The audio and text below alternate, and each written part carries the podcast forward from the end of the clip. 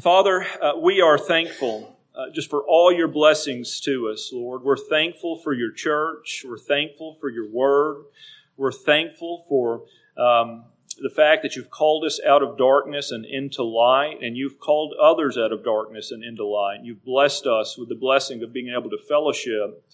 We're thankful for each local body, but we're also thankful for, uh, Lord, the fellowship you give us uh, among believers from other churches. Thankful, Lord, for um, just the opportunity today that we have to sit together under the sound of your word. Now, we pray that you would be with uh, Brother Brady as he comes and uh, preaches. I pray you would bless him to recall the things that he studied.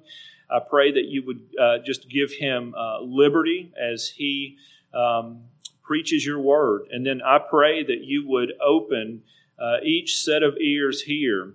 Uh, that we would receive your word with gladness and that we would bring forth much fruit to your glory. In Jesus' name, amen. Come ahead, Brother Brady.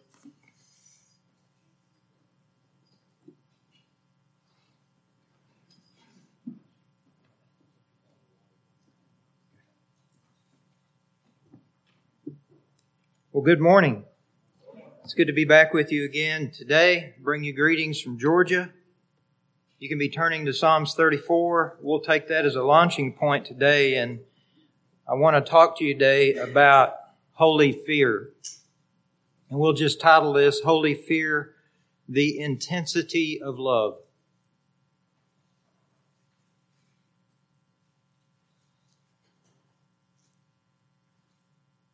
What are you afraid of?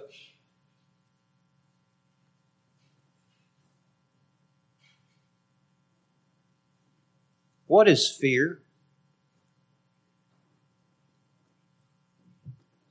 Why do we fear? Is fear good or bad? Here in Psalms 34, we'll take this for a launching point, and then I'm going to just be going some various texts today as we talk about holy fear. You see in Psalms 34, after the opening kind of call to worship here, the psalmist says in verse 4, I sought the Lord, and he heard me and delivered me from all my fears. And yet in verse 9, you're, you're commanded to fear. So he delivered me from my fears. And then in verse 9 it says, Oh, fear the Lord, you his saints, for there is no want to them that fear him. And he goes on and says, in a couple of verses on down, he says that we must be taught this fear. We must be taught this fear. And so again, I ask you, what are you afraid of? We learn in Proverbs that the fear of the Lord is foundational, isn't it? The fear of the Lord is the beginning of knowledge. But fools despise wisdom and instruction. And again in Proverbs 9 and 10, it tells us the fear of the Lord is the beginning of wisdom. So it's the beginning of wisdom, the beginning of knowledge. And the knowledge of the holy is understanding. And we're told here in Psalms 34 that there's no want to them that fear him. So what is this holy fear? Well, it's foundational, this thing that's called fear. John Flavel has a little sermon called a Treatise on Fear where he says, among all the creatures God has made, devils only accepted, man is the most apt and able to be his own tormentor. Isn't that right? That we torment ourselves with our fears? There's another man that wrote a book called Why I'm Not a Christian. I'm not going to mention his name because the name of the wicked will be blotted out. But in this book that he wrote over a hundred years ago, as I understand it, he said that the reason why there is so much fear in the world and in society is because of Christianity.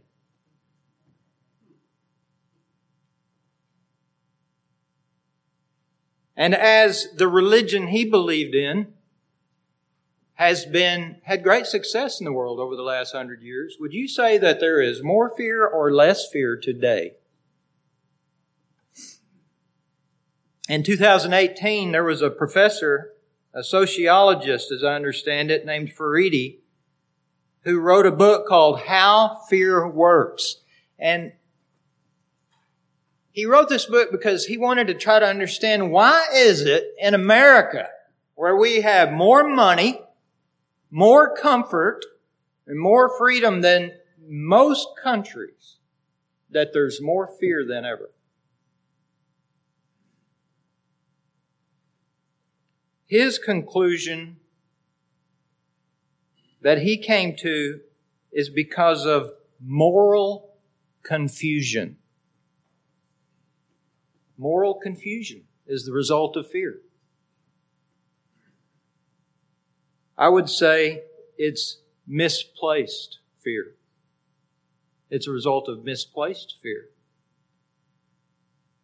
So now we live in this society where we have free floating fears. You know what we call that? Anxiety. Free flow, fear not attached to anything just anxiety creeps up. We have uh, 40 million people that are medicating in one way or another. Uh, anxiety disorders are the most common form of mental illness according to the secularist. Since COVID, Americans are taking 34% more anxiety medications. When the fear of God is replaced with the fear of other things, then the disease just gets worse. Flavel in his sermon went on to say this, the carnal person fears man, not God. The strong Christian fears God, not man. The weak Christian fears man too much and God too little. So, what are you afraid of? Well, I hope to answer some of those questions today. And I would just say, we're really just going to dip our little toe in the ocean of this glorious reality of holy fear. I've been studying this for, I think, about a year, and I, I, every time I go back and start thinking on this, I think I have so much to learn about what this means. So we'll distinguish between three types of fear and spend most of our time on sinful fear and holy fear. So first of all, there's a natural fear, which is a good kind of fear. This is the kind of fear you feel when the tornado tops the hill or the bicycle is going down and you lose control. You kids are probably familiar with that kind of fear. That's the fear that Jonah's shipmates experienced. Whenever the storm was raging and they feared for their lives. That's a good kind of fear, right? That's the kind of natural fear of self-preservation. But then there is a sinful fear, which is unbelief and distrust in God and His promises. It could be also titled The Fear of Men or the fear of anything that you fear more than you do God. And then the third point is holy fear, which we will take some from some various texts today. So just to start out, you were made with the capacity to experience fear. You are all made in the image of God, glorious creatures in His image. And you were designed to experience fear. What is this fear we were designed to experience? This fear understood and properly placed is where wisdom and knowledge begin just begin and where we move on to the intensity of ecstatic love and the experience of God. So how are we to untangle our sinful understanding of fear and escape being manipulated by our fear to fear anything than God? Well, we have to understand the difference between sinful fear and holy fear. So first of all, let's just talk about sinful fear. And before I do that, I want to give you, I'll give you a couple of texts. Uh, that show you the distinction again between these two fears, just like I showed you in Psalms 34. If you look at Exodus 20, 20, Moses is speaking here in Exodus 20, and he said unto the people, Fear not. For God is come to prove you that his fear may be before your faces, that you sin not. Fear not, fear. That looks like what do we do with that? Fear not, so that his fear might be before you. It's two kinds of fear. It's the sinful fear that drives us from God in dread, and the holy fear that drives us toward God in expectation and wonder. So where did this sinful fear come from? Well, it came from Genesis chapter 3. In Genesis chapter 3, we read of one of the uh, most important parts of the entire Bible. We got to understand Genesis 3. I'll tell you the, the older I get, the more profound is the fall of man. And how it explains everything you see that's going on today. In fact, uh, I'm reading a book right now with someone called When People Are Big and God is Small by Ed Welch. You're probably familiar with that. Uh, some of y'all may have read that. The origin of all mental illness starts right here in Genesis 3 7. And it says, The eyes of them both were opened, and they knew they were naked, and they sewed fig leaves together and made themselves aprons. So immediately upon sinning, they are exposed. And they try to cover it up. They try to cover up their sin. And so they make themselves aprons. And so we see that they go from being naked and not ashamed in chapter 225 of Genesis to now in the presence of God, they're ashamed and naked. And that is where everyone is born into the world, ashamed and naked before a holy God. Righteousness lost results in sin and shame in the presence of God. Unbelief in God's word brings sinful fear. They didn't believe God and his word. They believed Satan and his lie. Satan got them to distrust God and think they were afraid they were missing out on something. They weren't missing out on anything at all. And so was born this distrust and fearful dread of God. The sinful kind of fear.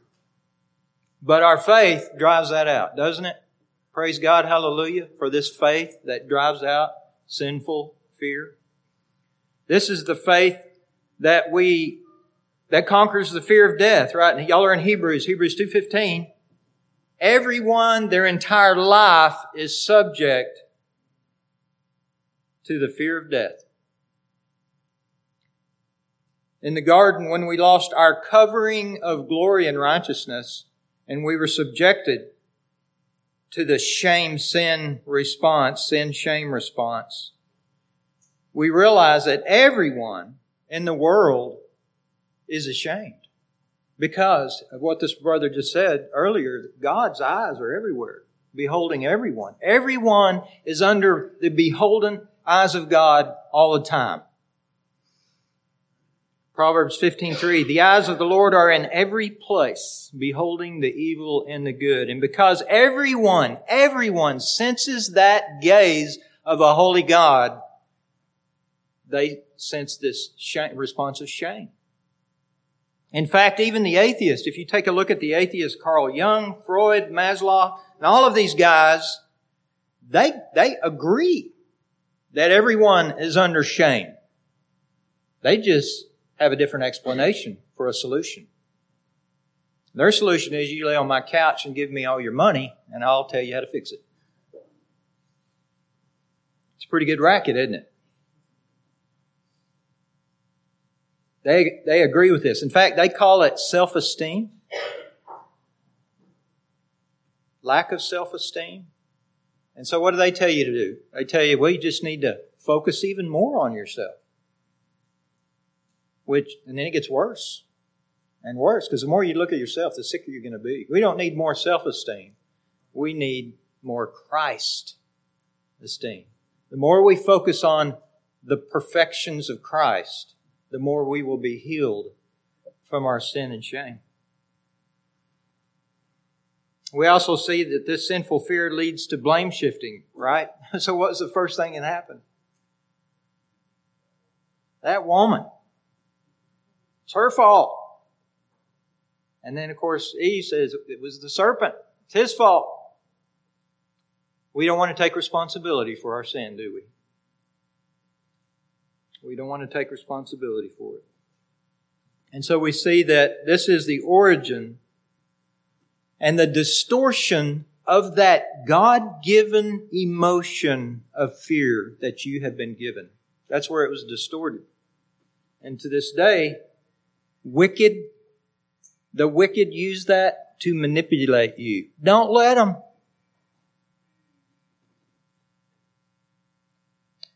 So that's sin's origin. Secondly, let's take a look at the fear of men. When people are big, God is small. The fear of men.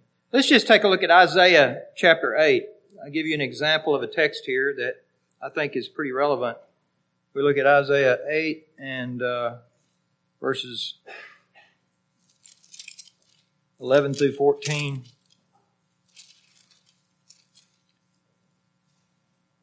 For the Lord spake thus to me with a strong hand and instructed me that I should not walk in the way of this people, saying, Say you not a confederacy to all them to whom this people shall say a confederacy, neither fear you their fear, nor be afraid.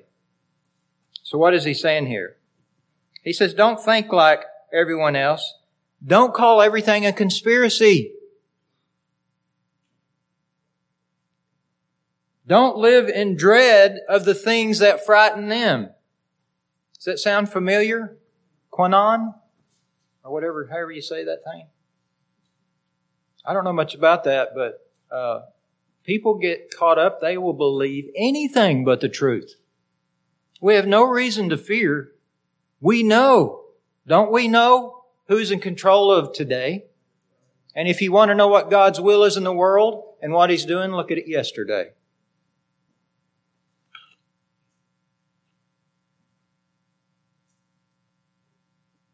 He goes on there and says, Sanctify the Lord of hosts himself, and let him be your fear. Let him be your dread. And he shall be for a sanctuary. This is a, a fear, a holy fear that you can flee to that will be your protection. Because holy fear will purge you from sinful fears and tormenting yourself. and he shall be for a sanctuary, but for a stone of stumbling and a rock of offense to both the houses of Israel, for a gin and for a snare to the inhabitants of Jerusalem. So we see here they were afraid of men and not God. We see this many times in Scripture, don't we? Remember when Saul sacrificed before Samuel came, he was afraid of the people. He gave in to the fear of men. Sinful fear magnifies man. So think about this just a minute. when you fear the politician or the virus, you are giving the attributes of God to that man, to that woman, or to that virus. And you are giving control of your thoughts and your emotions to that thing or that person. We shouldn't be doing that. We only give our fear to Him who really has the attributes of God, God Himself. And so when we do that, we're making them God, little gods in our life. We're allowing them to manipulate us. Don't do it. You've got a greater treasure. You have a greater fear. Remember Romans 3:18. There is no fear of God before their eyes. Sinful fear has unbelief at the root. We see this in Matthew 8:26. Jesus is out on the water, there's a big storm, and like most of us, when there's a big storm, we have that natural response of fear, right? And he says there to his disciples in Matthew 8 26, and he said unto them, Why are you fearful? O you of little faith. So we see that the cause of our fears is little faith. And then he arose and rebuked the winds and the sea, and there was a great calm. And then what happened to the disciples' fear? They took it from where they had misplaced it and they put it where it belonged. They were terrified of Jesus Christ. And they said, Who is this? Who's this that can command? Peace, be still and the entire creation lays down.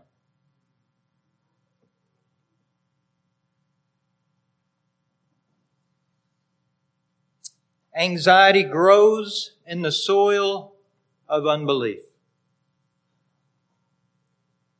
And so we must fight it because we all have that, right? I believe, Lord, help my unbelief. That's the fight of faith. It's fighting the old nature and that sin of unbelief. And as we come to the Word and worship and spend time in Christ's presence and our understanding of this holy filial fear of love and the intensity of being in His presence will purge us from our fears.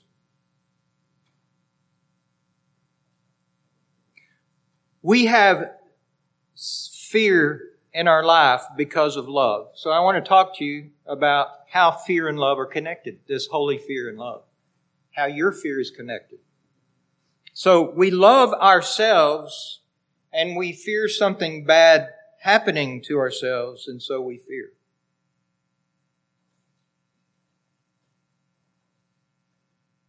We love our family and fear something bad happening to them.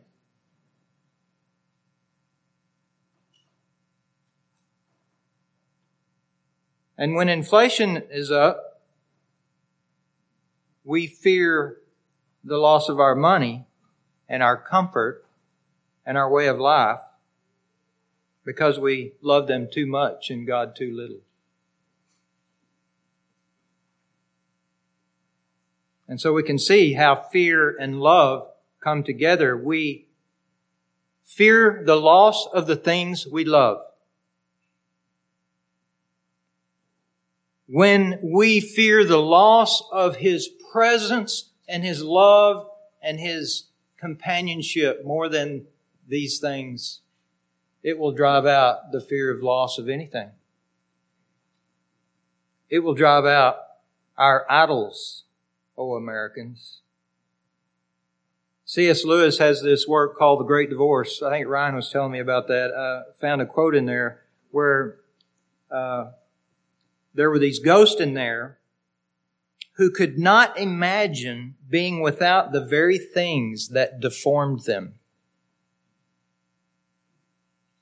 I couldn't imagine being without the very things that deformed them. I read a story, oh, it's probably been a year or so ago, about a place where mom and dad were trying to discipline a teenage daughter and they took away her iPhone. And she went into such a rage, they had to call the police. because her love and her fear was exposed.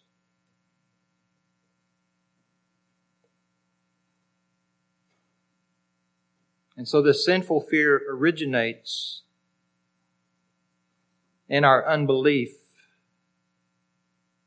It comes from our fallenness where we sense being under the gaze of a holy God. We fear because we love. And so now let's turn to our third point and just spend a little time talking about what this holy fear is, just looking at some different texts along the way.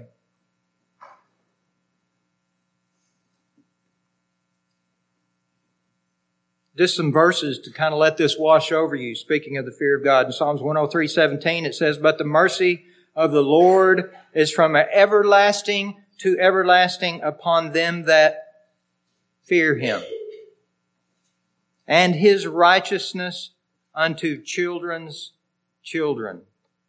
Do you want everlasting mercy? Do you want his righteousness on your children and grandchildren? It says, then fear him. Those that fear him have that right now. Right here, right now, you have that. In Psalms 145, 19, he will fulfill the desire of them that fear him. He also will hear their cry and will save them. And in Psalms 147, 11, the Lord takes pleasure in them that fear Him and those that hope in His mercy. That, that always boggles my mind that God could take pleasure in me, an ant, but He does. He takes pleasure in you, believer. He loves you. He cherishes you. He wants you to understand this holy fear is opposite of sinful fear. It's opposite of being afraid of what's going on in the world. It's pure and holy and purifying.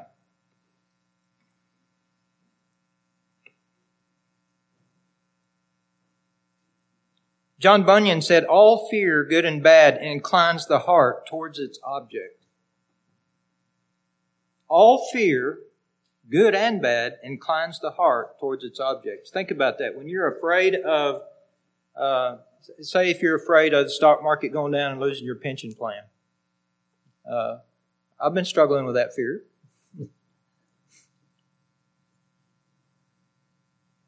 But in those moments, my mind starts wrapping around that and thinking about it too much. And so the fear attracts my mind towards thinking about it. And then I have to come back and say, no, there's some flowers there. There's some birds. And there's a sermon that Jesus taught said, God's going to feed them and clothe them. He's going to feed and clothe me. I got a promise. It's preaching to me every day outside. And so I can look at that and I can wrestle with that fear and use the word and the promises to conquer it. And this is not easy. As you all know, living in the last two years, as fear has gripped the earth in God's righteous judgments.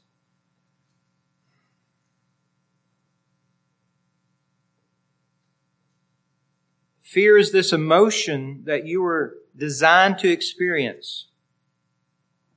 And as we talk about holy fear, just think about fear. What happens when you're really afraid? when you lose control of the bicycle. You're afraid because you're not in control. Well, who is in control? You got to re- the sovereignty of God. Boy, is that not foundational or what?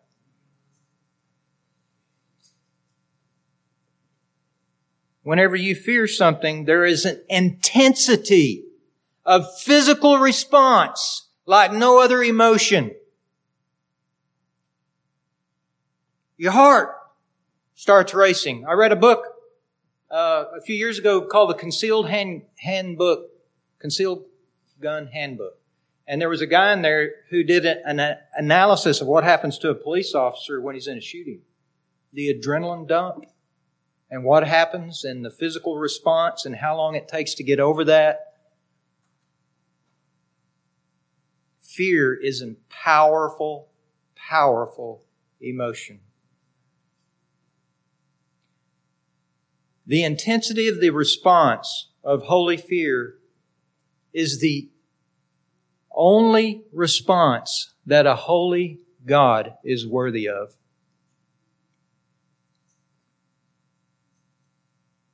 Your heart should pitter patter and you should tremble in holy fear in the presence of a holy God.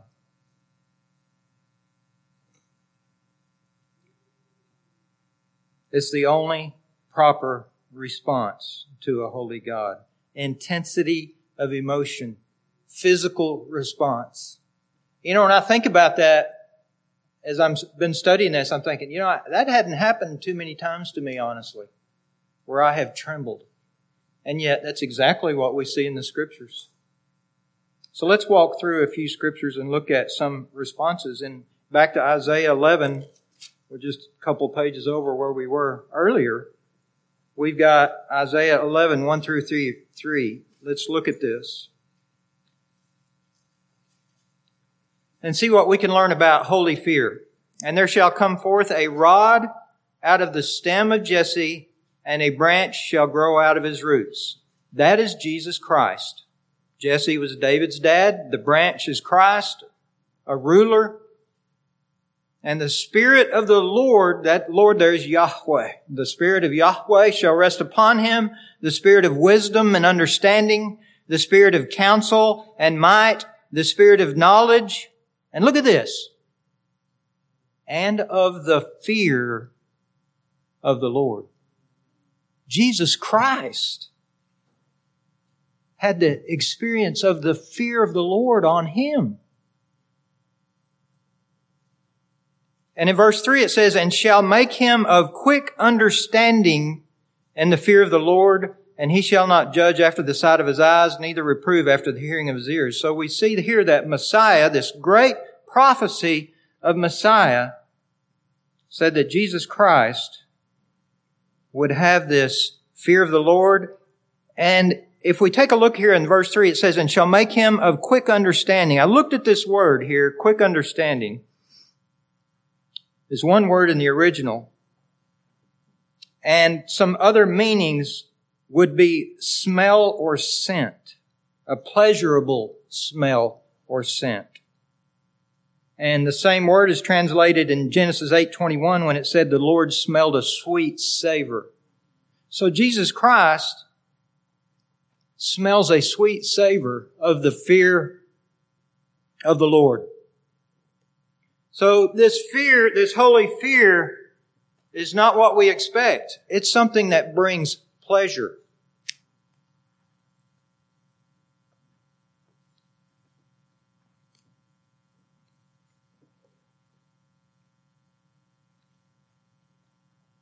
Imagine you're in here and there's a wedding going on, and you know the groom is sitting down here at the front, and Everybody stands up. He turns around. He sees his bride all decked out. And he senses that anticipation of marriage and his beautiful bride, and he's overwhelmed and trembles. This holy fear is a holy pleasure of trembling and anticipation. It's whenever we come into the presence of a, a holy God and He's so beautiful. He's so glorious. You know, that's what irresistible grace is. When you see Christ, you're born again, your eyes are open, and you see His glory and His beauty and what He's done for you, and you just are amazed and overwhelmed with His beauty, and you're irresistibly drawn to the most glorious, beautiful person in the universe. It's sort of that holy fear we're talking about. You remember when Isaiah fell down in the presence of God. He fell down trembling and he thought he was going to die. But he didn't fall away from God. He fell towards him. Holy fear is something that doesn't drive you from God. It draws you towards Him. It's an unknown quantity. It's like when you're standing on the edge of the Grand Canyon and all the wonder there and you have that sense of awe that creeps over you in the face of beauty like that. And that awe that we feel in view of nature is worship. Wow. And yet you're standing on the edge and you're afraid of falling in, but you don't want to go away. You want to soak it all in. You want to embrace the pleasure, the glory, and the wonder. For you have not received the spirit of bondage again to fear, sinful fear, but you have received the spirit of adoption whereby we cry, Daddy, Daddy. We're drawn towards Him, not spirit of fear anymore, but a new kind of fear. This holy, sanctified use of this God-given emotion is not what we expect. It's hard for us to grasp, but we must press on into this. It was Christ's delight. And Christ himself, as Messiah, had this holy fear. It's understanding that Aslan is not a tame lion.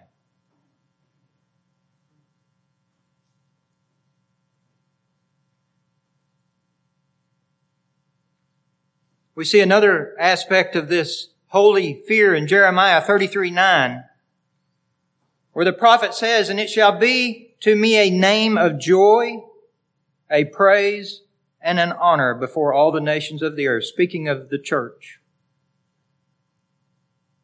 And this is what he says, they shall, all the, the world shall hear all the good that I do to them, and they shall fear and tremble for all the goodness and for all the prosperity that I procure unto it.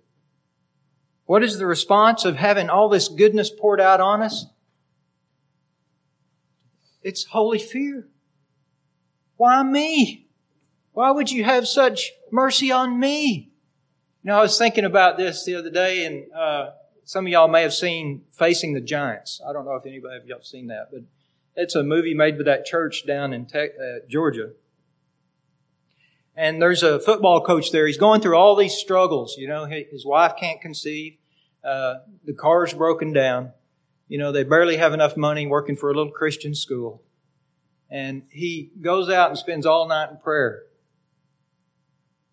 And God starts answering his prayers. And one day he's at uh, school and he's coming out with his assistant coach and his car's gone. He thinks somebody stole his car. I think his assistant coach said, Who'd want to steal that?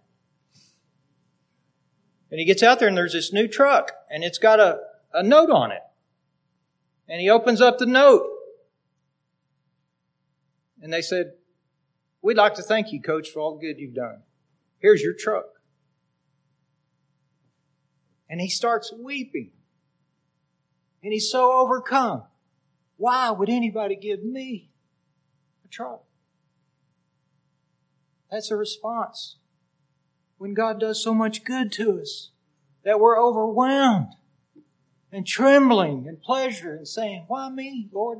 Thank you for your mercy and your goodness. Twas grace that taught my heart to fear and grace my fears relieved. You see, there it is again.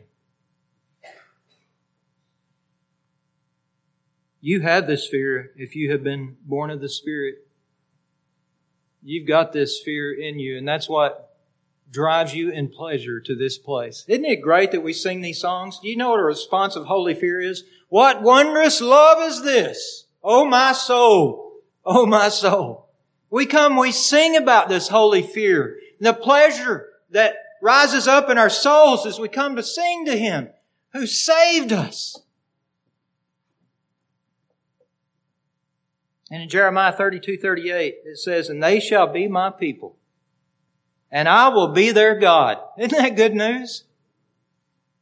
And they, and I will give them one heart and one way that they may fear me forever.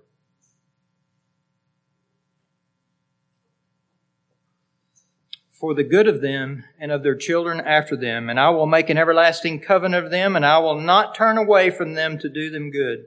But I will put my fear in their hearts, and they shall not depart from me.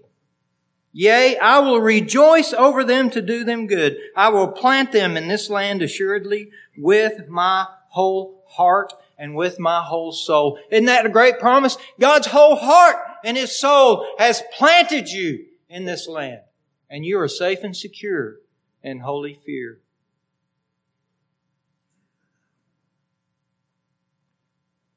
Bunyan said, No holy fear, no faith. Sinful fear, devil's faith. Saints' faith, sanctified fear. So we see that fear and love are parallel and that we fear to lose those things we love. And I hope that as we meditate on these things, we can see that we don't want to lose His fellowship in His presence. And I know we're promised we won't, but we also are also told to fight the good fight of faith, to press toward the mark of the high calling. We see this parallel structure also again in Psalms 145. This great poem here, we see in the stanzas, as poets will do, a parallel structure. And he says, He will fulfill the desire of them that fear Him. He also will hear their cry and will save them. The Lord preserves all them that love Him. And the parallel structure is all them that fear Him, all them that love Him. Our fear and love go together. So brothers and sisters, we must cut off this sinful fear and we must fight this sinful fear. Just a couple of more and I'll close. This holy fear includes joy. In Psalms 211, serve the Lord with fear and rejoice with what? Trembling. Where does the trembling come from? Your sanctified, holy response of fear. Think of the women at the sepulchre. Matthew 28, 8. They departed quickly from the sepulchre with fear and great joy. This holy fear is holy love and holy joy. So you were made with the capacity to experience the emotion of fear. And this fear, understood and properly placed, is where wisdom and knowledge begin and where we move on toward experiencing the holy, intense ecstasy of love.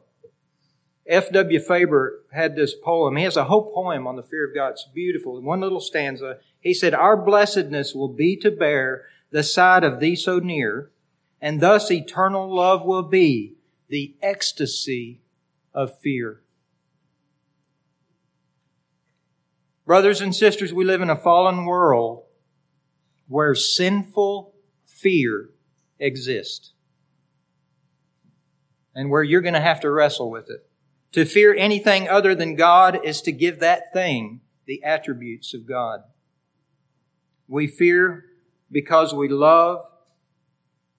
The loss of things causes us to fear, which in many cases is idolatry. Holy fear will purify you of idolatry. Holy fear is the only fitting response, being the intense emotion that it is to a holy God.